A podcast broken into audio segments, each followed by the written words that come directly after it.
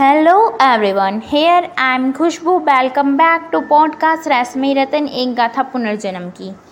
जैसा कि पिछले एपिसोड में आलिया फाइनली ये डिसाइड कर लेती है कि वो राजा से बात करेगी और इसीलिए वो उसे हर जगह ढूंढती भी है महल में और उसे ढूंढती ढूंढती वो उस कमरे तक पहुँच जाती है जो कि उसके सपने की हूबहू कहानी कहता है। और उसके बाद वो फाइनली राजा को ढूंढ भी लेती हैं। और अब देखना ये है कि क्या राजा उसके सभी सवालों के जवाब देता है या नहीं। तो चलिए, इसी के साथ स्टार्ट करते हैं। हमारा हमारा थर्टीनथ एपिसोड सो आलिया का क्वेश्चन सुनकर राजा बोलता है।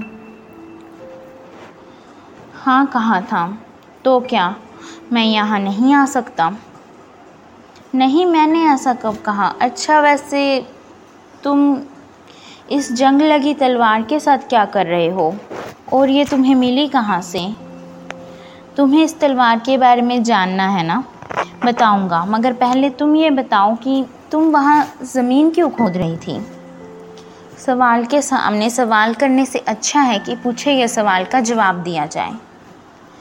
जब खुद किसी के सवाल का जवाब देने के काबिल ना हो तो बेहतर यही है कि किसी से सवाल भी ना करो।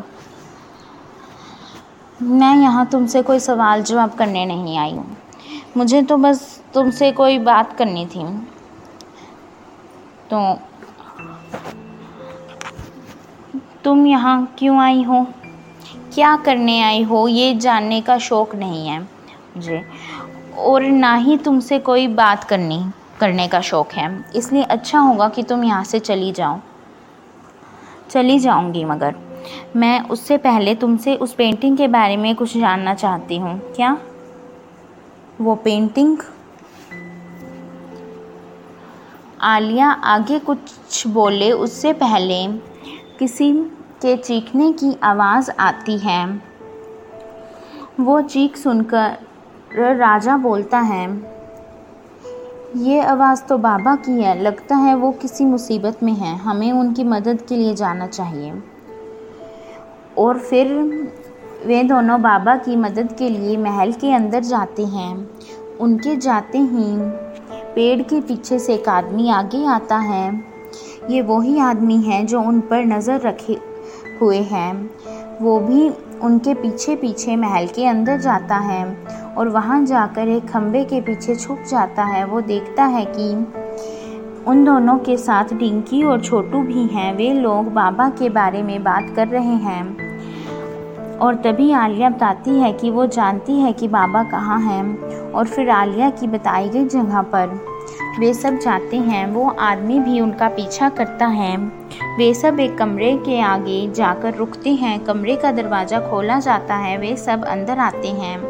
तो देखते हैं कि बाबा वहाँ नहीं है, ये देखकर डिंकी आलिया से बोलती है, तूने तो कहा था कि बाबा इसी कमरे में है, मगर वो तो यहाँ है ही नहीं। कहीं तू हमें गलत कमरे में तो नहीं ले आई, क्योंकि यहाँ बहुत से कमरे हैं और लगभग सब एक जैसे हैं। तो हो सकता है तुझे कोई गलत फहमी हो गई हो।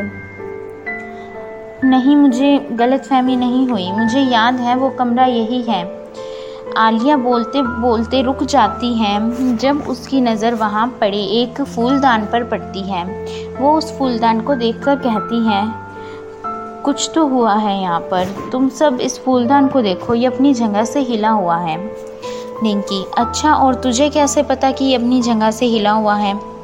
मुझे इसलिए पता है क्योंकि इस मेज़ पर जहाँ ये फूलदान रखा हुआ है, वहाँ मिट्टी से बने ये निशान बता रहे हैं कि इसे इसकी जगह से हिलाया गया है।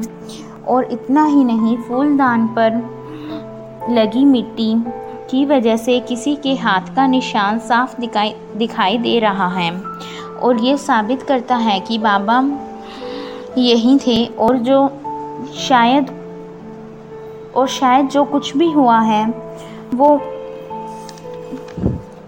यहीं और ये कह, यही हुआ है और ये कहकर आलिया उस फूलदान को उसकी सही जगह पर रखने लगती है। तभी जहाँ वो खड़ी होती है, वहाँ लगा पत्थर, हट जाता है और वो अंदर गिर जाती है। ये सब देखकर राजा बोलता है, लगता है यहाँ कोई तय खाना है। हो सकता है बाबा भी यहीं हो। हमें इसमें चलकर देखना चाहिए।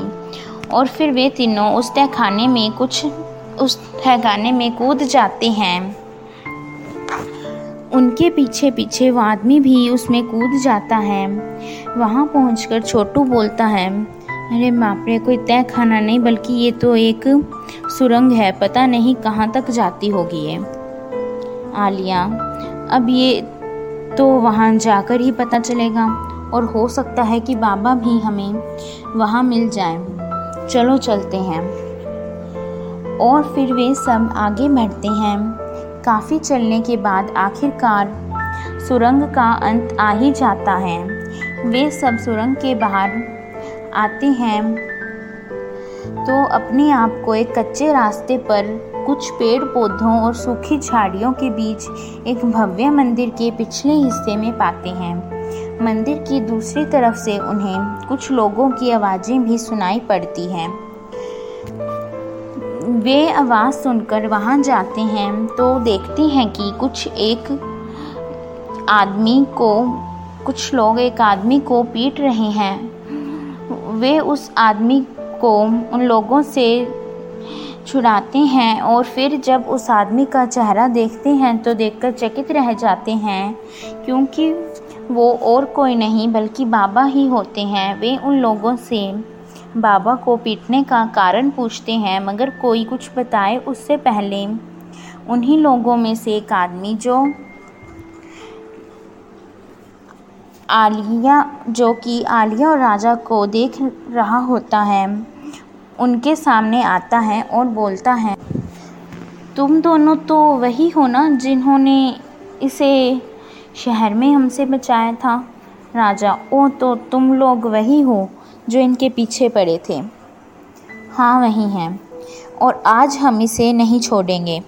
भाइयों, पकड़ लो इस बूढ़े को और हाँ इन सबको भी। ये भी इनके साथ मिले हुए हैं। राजा, ये सब क्या कह रहे हो? इन्होंने कोई चोरी नहीं की है और ना ही हम इनके साथ मिले हुए हैं। और आप भी, आप ही सोचिए ना अगर ऐसा कुछ होता तो हम यहाँ आते ही क्यों?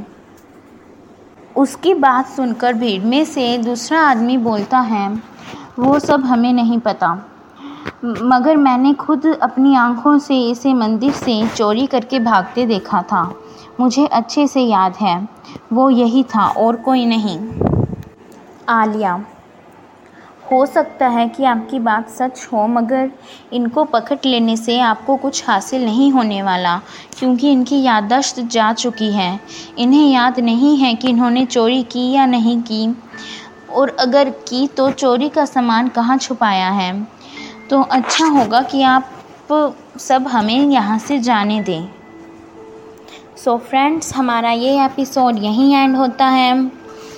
तो देखना ये है कि आलिया की बात सुनकर क्या वो सभी ने जाने देते हैं? क्या आलिया की रिक्वेस्ट वो मानेंगे या नहीं? और क्या सच में बाबा ने चोरी की है? सो so, इन सभी सवालों के जवाब तो नेक्स्ट एपिसोड में ही मिलेंगे। So wait for next episode और तब तक बने रहिए हमारे पॉडकास्ट रहस्यमयी रतन एक गाथा पुनर्जन्म की के साथ। so wait for some days. Thank you. Bye bye